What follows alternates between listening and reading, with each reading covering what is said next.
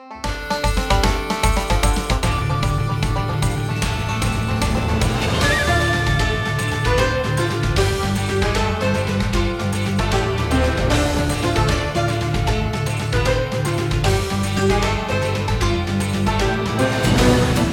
to Dwight in Shining Armor The Sunken Kingdom, the behind the scenes podcast about everything Dwight.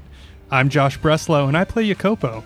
Today we're talking about Season 1, Episode 9, Todd, written by Leanne H. Adams and Brian J. Adams and Valerie Wailert, directed by Paul Hoen, guest starring Evan Hofer, Danielle Bisutti, and Bonita Friedericy.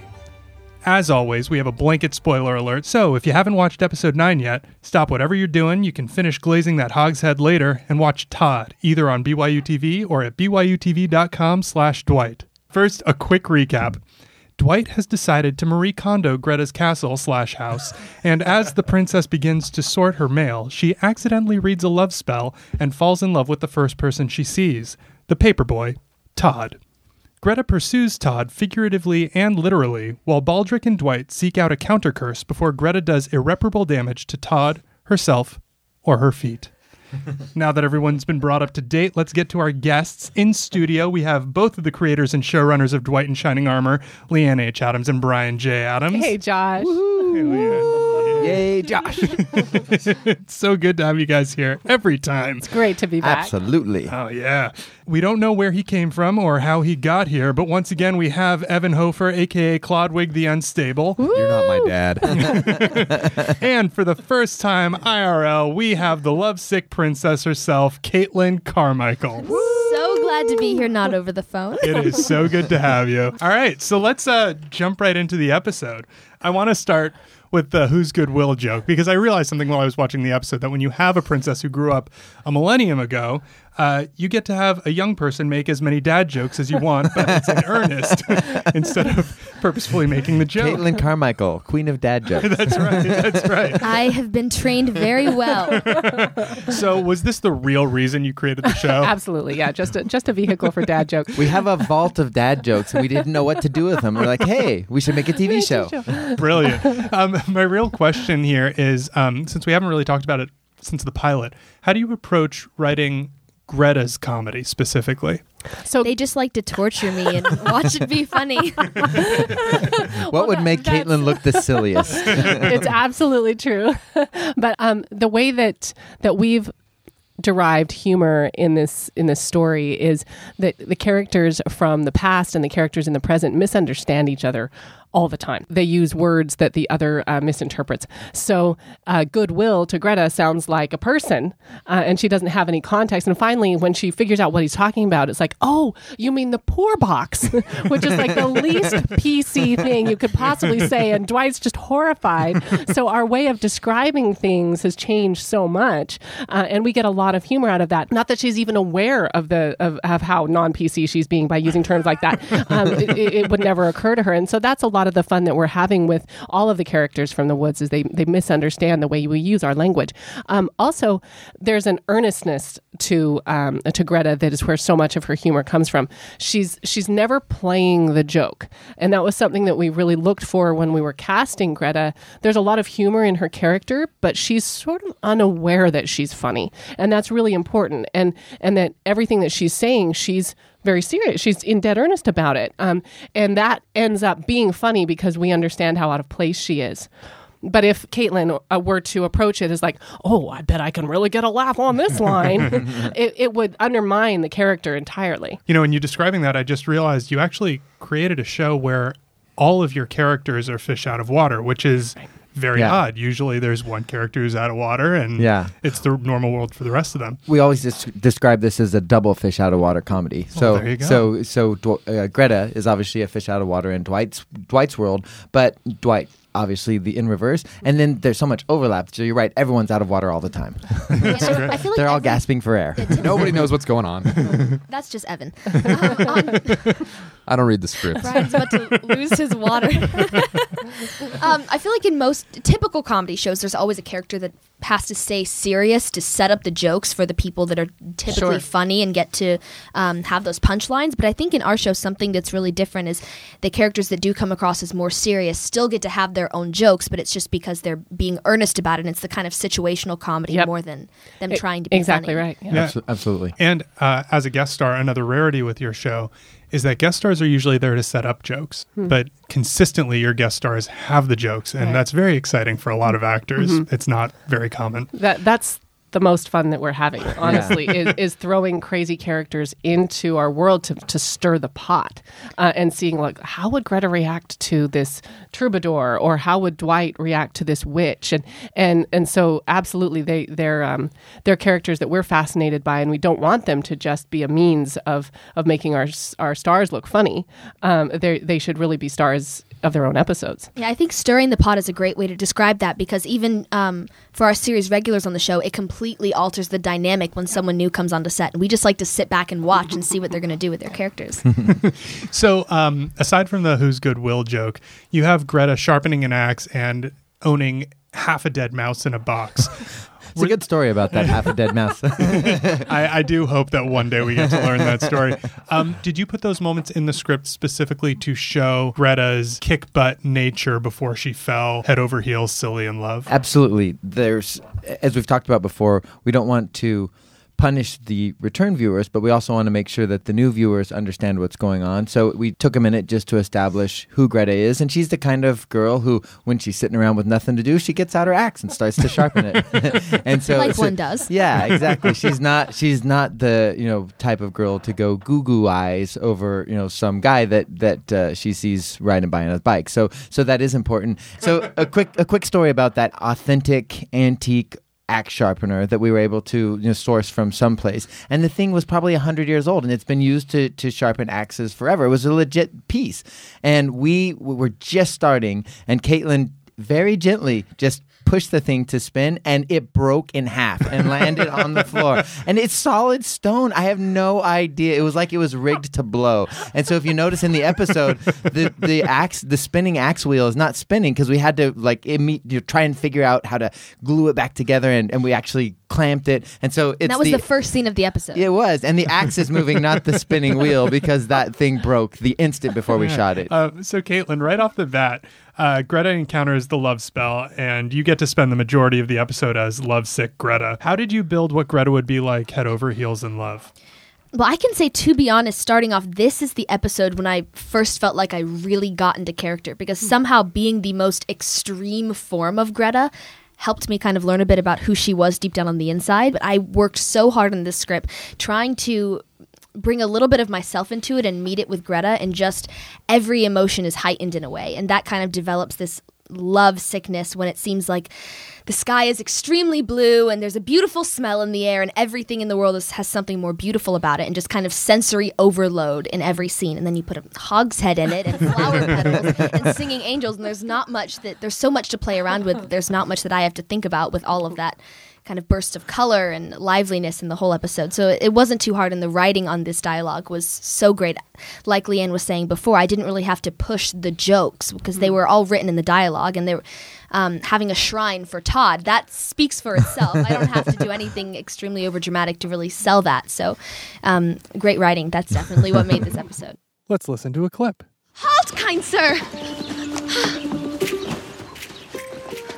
A gift?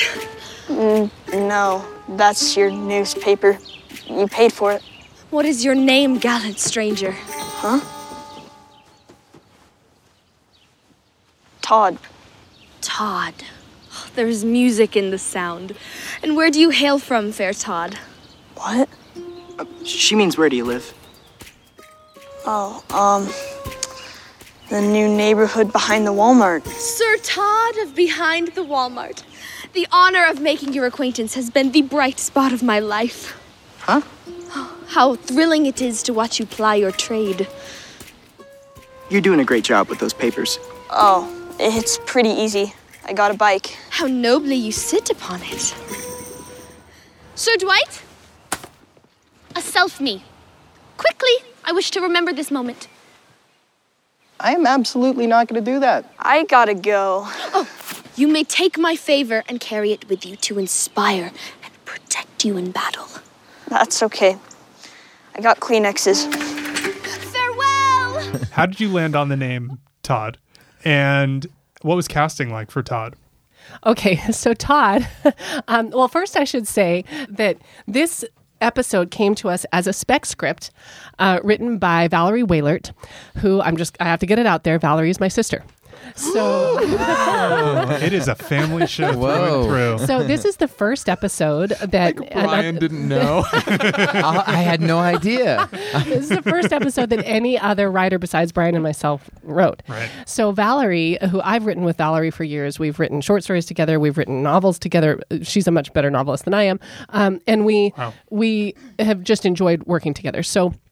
She comes to me um, early on after after Dwight got picked up for the first season, and she says, "I would like to write an episode of Dwight." And I thought, "Oh crap," because now it's it's I mean she's my sister and Yeah. and she's not only my sister she's my best friend besides Brian. And so it was like this could maybe become an awkward thing if it's no good if I have to say no I'm sorry. And and she's like no I I, I understand that it may not be what you want but I have this idea and I want to try to do it. And if you don't like it you don't like it. And I said okay fine whatever so she she writes the script well she pitched me the idea first and I I was like okay, that's awesome. All right, you go ahead and write it. And she sent in the script, and I laughed and laughed and laughed. What she had done so well is that worlds colliding, that Greta's idea of how you win a man's affection in this 10th century princessy way is so bizarre. And then the way that, and it was Valerie that had the paperboy. She's like, how would a little, a little paperboy react to this hogshead and this girl coming on so aggressive? And, and anyway, it was just such a good script that, that I was like, all right, let's, let's continue to develop this. Let's work on it together. And, and then we, continued to work on it and and got it to where it was obviously ready to go. I mean, it, it was one of the funnest scripts of the whole first season. So she landed on Todd as the name because she wanted a name that no offense to anyone named Todd, it's a perfectly nice name, but it's not a musical name. No. Todd. Todd. But she followed that up with there is music in the sound. and that that was the whole joke is there's no music in Todd. But Yeah. she but Greta found the music. I was gonna call him Todd. And then and then casting Todd was actually an episode unto itself as well. I just remembered. Okay. Oh yeah, you did remember. You were there. so was so we blocked out from my we memory. always we had always pictured Todd as we wanted to go young with him. Yeah. Uh, and that was our our concept. And we thought it was even funnier that you know that he was he looked and even was younger than than Greta. And so uh, the network said okay, but get some ranges. And so when we first saw Cooper Johnson, who ended up playing Todd, we were immediately in love with him, in love with his performance, in love with everything, in love with the fact that You're that using even- in love in a, in Yes. a very there's a theme. There's a theme to this emphasis. episode. so I mean, Cooper uh, right away was everything we hoped for, and his deadpan delivery and his you know just deer in the headlights look at everything. It was like yes, yes, yes. So we selected him. We always you know pick our, our, our recommend and then we give them a couple alternates. And the network didn't like it uh, and and they They, they, thought didn't he looked too much like a little boy. well, they, they're like, this is going to be a little creepy." weird Oh. because he's he's too young for Greta uh, to fall in love with, and he's too young to even be in love, and this is all weird. And, we were like, no, that's that's the humor of it. Is so- that he's younger than her, Yeah. so it's like this woman is chasing him with a hog's head in his so, mind. So we were we were really trying to sell him on it, and it, we said, all right, here's what we'll do: we'll bring him in for a chemistry session uh, to to the stage, and so it was actually at a lunch, uh, uh, a No, it wasn't. It was on break because I never even got the time to introduce myself. Oh, that's right. Well, what what I remember I is is we terrified him so bad. Well, what I remember is is is Cooper. You know, th- is he's a you know little kid. Uh, I I mean, just slight uh, in in build, and it, and Caitlin comes in in full armor, and she immediately looked like she was gonna break this kid in half. and, and I was like, oh no, this is not gonna work. They're gonna you know the network's gonna even be more mad about this. And they did the chemistry read, and it was even better than the audition. Cooper's performance was again just perfect. No, it was because it was completely real. It was- Because he was the actually scared of you. when I come out of the house for the first time and I'm talking to him on the bike and I give him my handkerchief and I really was just like, "Hi, I'm Caitlin. Let's get right into it." yeah. And he had no idea what to expect. But I can tell you it was not what I did because I knew that they wanted to see him freaked out. So I thought that I would give an extremely heightened Mm-hmm. performance and get like all up in his face with my dialogue. And then I felt so bad afterwards because I could tell he was so terrified. And I didn't- He got the job though, so I'm sure he's fine. right, yeah, that, he, perfectly he, fine. he he he really did. I think part of it was acting, and part of it was the reality. He was actually intimidated by by Caitlin, which we loved even more. Yeah. So we sent it to the network, and we're like, "Yeah, we love it." They hated it. No, and I was like, no, no, no, no. This is going to be really weird. Cast somebody older and bigger, and and, and, and luckily, like, it, that it kills the whole humor We're like, of you it don't if get it. If kid. if, they're- yeah. if it's older and bigger, you go, yeah, okay, Yeah. but like you, this cool girl's Yeah. coming at me. Should- yeah. Okay. Yeah, All right. but so him, i it, you know, Cooper being terrified was exactly what we were hoping for. And to the network's credit, they trusted us and they let us have it. And also, after they saw, you know, the episode cut. cut. together, like you guys are right, Yeah. that's fantastic. Yeah. So thankfully, but we this was one of those times we really had to fight for it. And, and you know, props to the network, they they trusted us, and, and I think it worked out in the Mm-hmm. end. I like that you guys send a couple of alternates, and then as soon as they're like, "Well, go with one of the alternates," you're like, No. "Well, but did you hear about? But, but, but did you hear what I recommended? We recommended this one. Did you hear? Did you did you see the one we rec- we recommended? Yeah, let's go back to that one at the top. So Evan, Hi, buddy. in this episode, Baldric quotes Clodwig, quotes one of his lessons to Dwight when Greta runs off. He says, Enemies are all about. And then Dwight escorts Greta to the best cooks in the village with his sword drawn the entire time. Is Clodwig's education of Dwight working? Well, I'd say that sword drawn is a step in the right direction. I would say I would say his form and stance perhaps uh, lagging behind the lessons, but uh, I just found out five minutes ago that uh, I did not know that was a joke in there from the previous episode. And I didn't nobody- either. I didn't either did. until That's I read this, and I was like, Nobody knew. I told my mom, I said, I wish that Josh could ask us these questions before we film the episode because I would feel 40 times smarter. So Greta goes whole hog on her first courting attempt. Ta-da! Hey, dad jokes. Thank you. This is the theme. Thank you very much. Thank you. Just trying to stay with the theme. Um, how did you think of Greta chasing a guy on a bicycle with a glazed hogshead, and how long did you feast on the glory of having organically designed those circumstances? Whoa! so so the hogshead that was Valerie. That was her idea. Is sort of like this this um, gesture this romantic ultimate romantic gesture from a medieval maiden to her her knight. Let's let's feed him with a hogshead because this would have been this amazing delicacy and you know how could this possibly go wrong? He'll, he'll surely know what I mean by this hogshead uh, so that was in that original spec script and that was the moment I like fell out of my chair laughing was the hogshead it was sort of the the perfect way of epitomizing how different these two cultures are Yes. um, and it, and I loved that it was something that terrified, that terrified Todd. You know, No, no, no, Cooper, not just Todd. both of them. Uh, not just that it was a little off or it didn't work, but it scared the dickens out of him. Maybe my favorite um, moment of the first twenty episodes is is Caitlin chasing Cooper down the street with that hogshead. But when she comes across, she goes, Todd! when, when I first saw that cut together Oh in the gosh. dailies, I, I was like, oh my gosh, Wait, we are well, on to something. And by the way, like the- that little dinosaur that like spreads its face out. Well, also, I'd like to talk that Leanne came up to me after we did the scene and she said, Caitlin, I love when you started running after Todd, that little like waddle run you did. And I was like, Leanne, that was not on purpose the hogshead weighed about 35 pounds. No. Being it was a real, hogshead. it was a real hogshead. It was a real we real had a caterer. Yes. No What hogs were harmed. Yeah, in the no no hogs were harmed. He was the hog was already dead when Already we bought it, but we did have to hire a person who actually knew how to glaze a, glaze a hogshead, and and that was a real hogshead. And then it actually kind of after we shot the episode, it sort of you know was not kept track of, and it was kind of went rancid on the No. set. Yeah, so we had in to the, dispose in of the it. when I'm sitting there with it in my lap, rubbing my hands on it, that was like halfway rancid. Yeah, it was on Day its way to three. bad. Oh Yeah. man, I feel like we always come back to the glamour of Hollywood. The Hollywood. glamour of Hollywood. um, quick nerdy uh, editing question: um, Passing through the wall from the mask scene when Baldric has made the mask into uh, the scene where they're talking to Greta in the living room, so kitchen to living room. Yeah. is that a cut, or did you actually pass through behind the wall of the set? we shot that contiguously, and I, actually, I, I remember Wow. that uh, the it wasn't the original plan.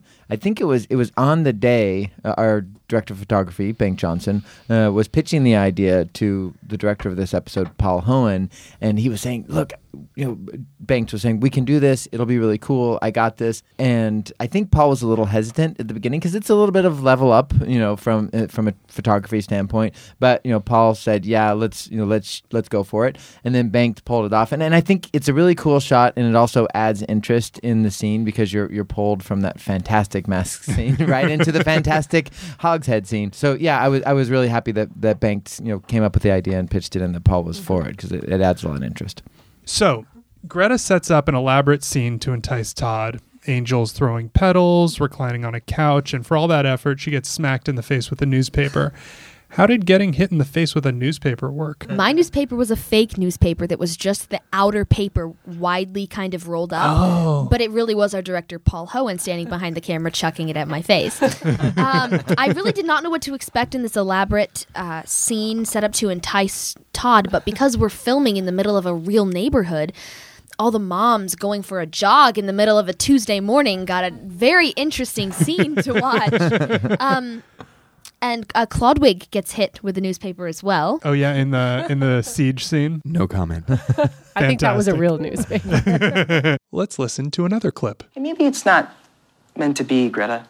I mean, you're a royal warrior princess from a thousand years ago, and Todd is a seventh grade paper boy from Woodside. Plus, everybody knows print is dead. You really want a guy with no future? That's it. Sir Dwight, you must tell me at once the secrets of love in your time. How does a woman win a man's heart here? Whoa, no, no, no, no, no, no, no, no, no. You're not roping me into this circus. What? Why not? Because you don't really love Todd, Greta. what happened was you read a magic love letter that turned your brain into silly putty. You're jealous. Jealous? So, Caitlin, Dwight reacts a bit adversely to Greta proclaiming her love for Todd after she's rebuffed once again. And Greta calls out Dwight, even in her love state, on being jealous. Do you think she's right? Well, um, I don't know if I'm allowed to say this, but basing off the original script, we noticed this when watching the episode on Monday night. Wasn't a little bit of Dwight's line cut in the final master? Yep. It used to trail on for a little bit longer of Sloan going, psh, wah, psh, ah." No- noises like those that Sloan produces to kind of trail on the fact that he is jealous and avoiding the subject a little more, but that remains a mystery that the average viewer will not get to see. But in like you were saying earlier, the love state doesn't completely overshadow all of Greta's instincts. Right. It just brings out the heightened sense. So maybe if she's more prone to feeling in love, she's more prone to noticing when other people are feeling the same way. Hey, Evan, um, for what earthly reason does Clodwig think no one knows more about love than Clodwig? does it inform Clodwig's character for you that all of his ideas to get love involve manipulations and contrivances? I think I think as far as the manipulation aspect of it goes, we can we can all agree that Clodwig's methods are always questionable, but always his motives are positive. I think while his methods are questionable is the nicest way I can put it. So I think he you know just didn't grow up around people so he doesn't necessarily know that these things aren't acceptable but boy are they not acceptable but he's really trying to find love or he's trying to Right. have good friendships. Right. If you really dig into it, like the core of it, where his heart is, is always in a good place. He just doesn't know how to get there in a uh, productive manner. Yeah, he's not honest, vulnerable. No, He's- no, he's yeah, which would be a very you know kind of a more modern approach as well. If you look at like how Dwight would approach Mm-hmm. romance and would approach love, like that wouldn't have been the way thirty years ago, let alone Right. you know a thousand years ago. Yeah, and it is funny because Clodwig is generally so vulnerable, except when he's trying to do something Right. and then he has to do all these things. Exactly. As soon as it's his idea, Um, so, Caitlin, when Greta lies about going to lie down in her chamber, she is clearly a terrible liar. Is this just because of the love spell, or do you think Greta isn't necessarily the best liar? Well, I think that because Greta is used to really ruling a kingdom, basically, she's used to having people always believe that her opinion is correct. Like she's always had Baldric in her life to support her no matter what decision she may make. So when she's doing something that goes astray from how people want her to behave, it takes a little bit of effort that she's not used to in the sense. But this was also the second episode we filmed, and I was still finding the balance between some personal instincts that I could bring into Greta, and I'm a terrible liar when it's about anything important. if I if I have to really sell something and it's crucial and I have to get a point across, I can't lie. But if I need to say I ordered something different than I did at a restaurant, something like that can go by on a fly. But when it's really important, I'm not a good liar at all. That's why I don't lie. so it was finding a little bit of that that balance, and then we're also seeing Greta. I think for the first time sneak out and try mm-hmm. something that she's not supposed to be doing for a sense. That's really interesting. Not just the thing about lying, but now I'm thinking you shot the pilot a while before, then you shot Winnie, and then this. And Winnie and Todd are two very different episodes for Greta. Uh, Winnie, Greta plays much more of a passive character, and then Todd is all you. But in both cases, you're still not fully Greta. It's true, and it's an interesting point, and, and the way just the practical realities of, of production made it made us choose to shoot Winnie first and then this one. But but you're right, Greta doesn't really hit her stride. And also the weird thing is, uh, Winnie is episode seven.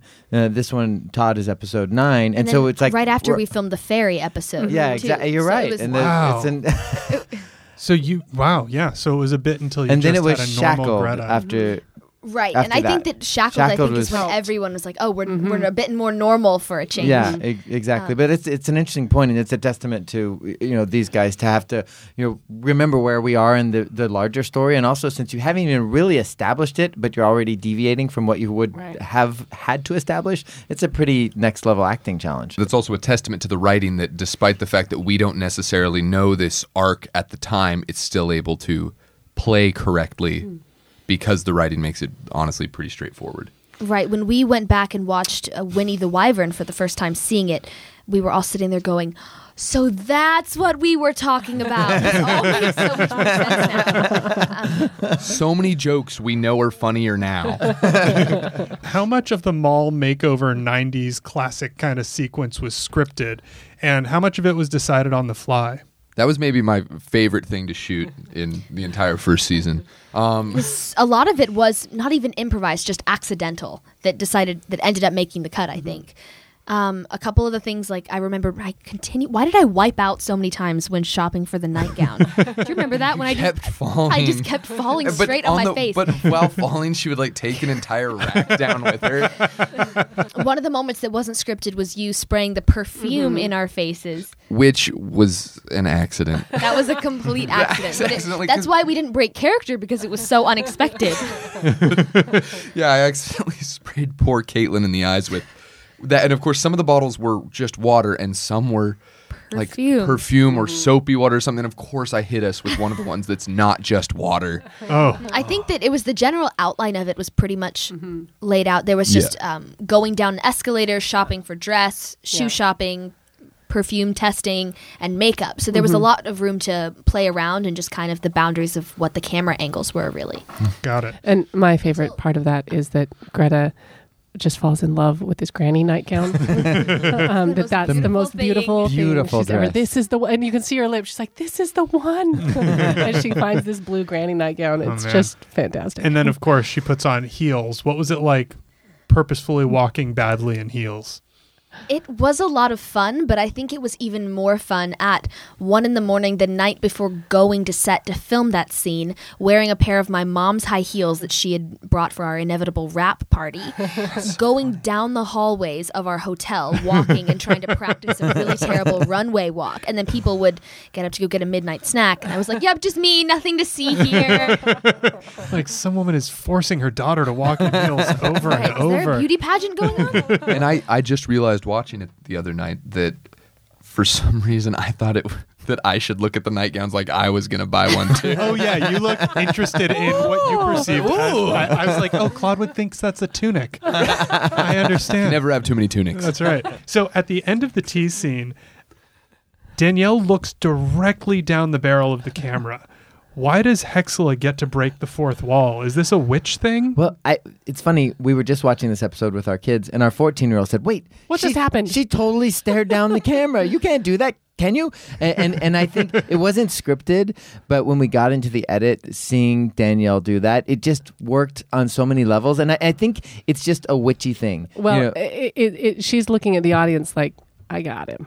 You know, They've just done this little tease. Ladies and gentlemen, we got him. and so it, it, it's this nice moment between her and the audience Yeah. where she's conveying, like, oh, he thought he had he'd outwitted me, but no.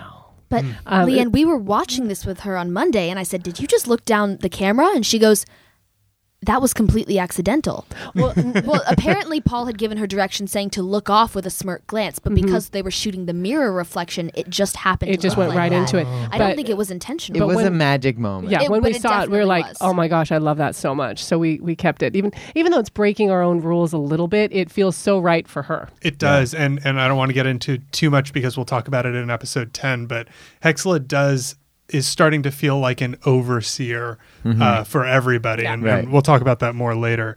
Um, so, uh, nearing the end of the episode, Greta is no longer under the spell thanks to Hexla, and we get to the heart of the episode.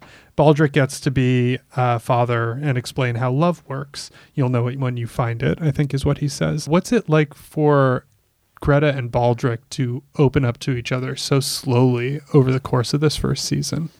I think that that's nuance that comes very much in the details, and it's sort of overlooked in the general arc of the episode. But there's a lot of moments that slowly progress to become bigger and bigger to developing this father daughter type parental relationship that stems between the two of them, and it's really beautiful to watch. And we have an episode coming up called Mirabelle that I'm really excited to see the Baldric Greta parental relationship and just friendship and camaraderie really show through in some of those scenes. Right. I feel like we started Peanut. There's a moment when Dwight looks at you both and go, "Don't you ever hug?"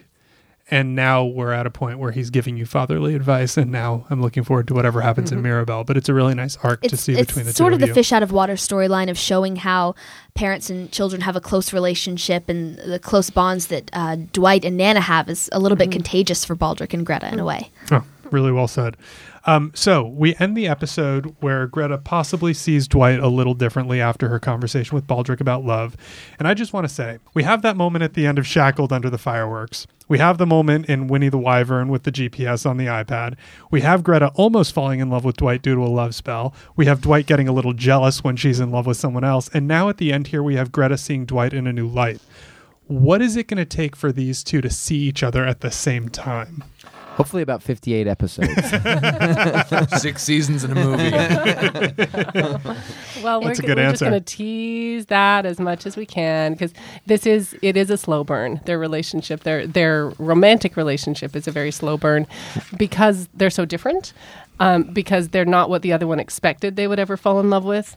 Um, and we're we're old enough to have uh, watched Moonlighting and the whole Will They Won't They, and so we're we're not going to be premature about anything. Yeah, I was in the car on the way over here and, and I was talking to my mom about it. And I was like, I think it's really art imitating life and life imitating art. And even for me playing Greta, I don't know what love is, but maybe by the time mm. Greta figures it out, I will too. Mm-hmm. So it's kind of the thing. And also that because she and Dwight are growing so close, and when something's right in front of you, you often don't realize it. So Yeah. it's one of those things that's overlooked, but the audience is like, "What are you guys missing?" Mm-hmm. Mm-hmm. Yeah, it works really well, and I and I do think it is because they are two totally different people that it's hard to come to uh, mutual understanding. I mean, it's it, there's a there's quite there's a lot more than a moat between them Yeah. that they have to cross to figure this out. that was some Nice. medieval Nice. pun. Boom from dad End- joke to ended dad on joke. a dad joke. All right. On that note, that wraps it up for season one, episode nine of Dwight in Shining Armor, The Sunken Kingdom, the behind the scenes podcast about everything Dwight. Thank you, Evan, Caitlin, Brian, and Leanne. Thank you, Josh. Thank you. Shout out Josh. You guys are awesome. you can follow Evan on Instagram at Evan Hofer. You can follow Caitlin at really Caitlin XOX. You can follow Brian at Brian underscore J underscore Adams. And in exclusive Sunken Kingdom news, I'm announcing for the first time to the public that Leanne is no longer under the champion spell, and you can follow her at Leanne H. Adams. And if you have any questions that are as yet unanswered about Todd, please tweet your questions or send video questions to at Dwight and Armor, and we'll tackle them somehow, someday, somewhere. Tune in again next week for season one, episode 10, Champion Do Over Part 1. I'm Josh Breslow. Thanks for listening. Go on an adventure today. It might change your life.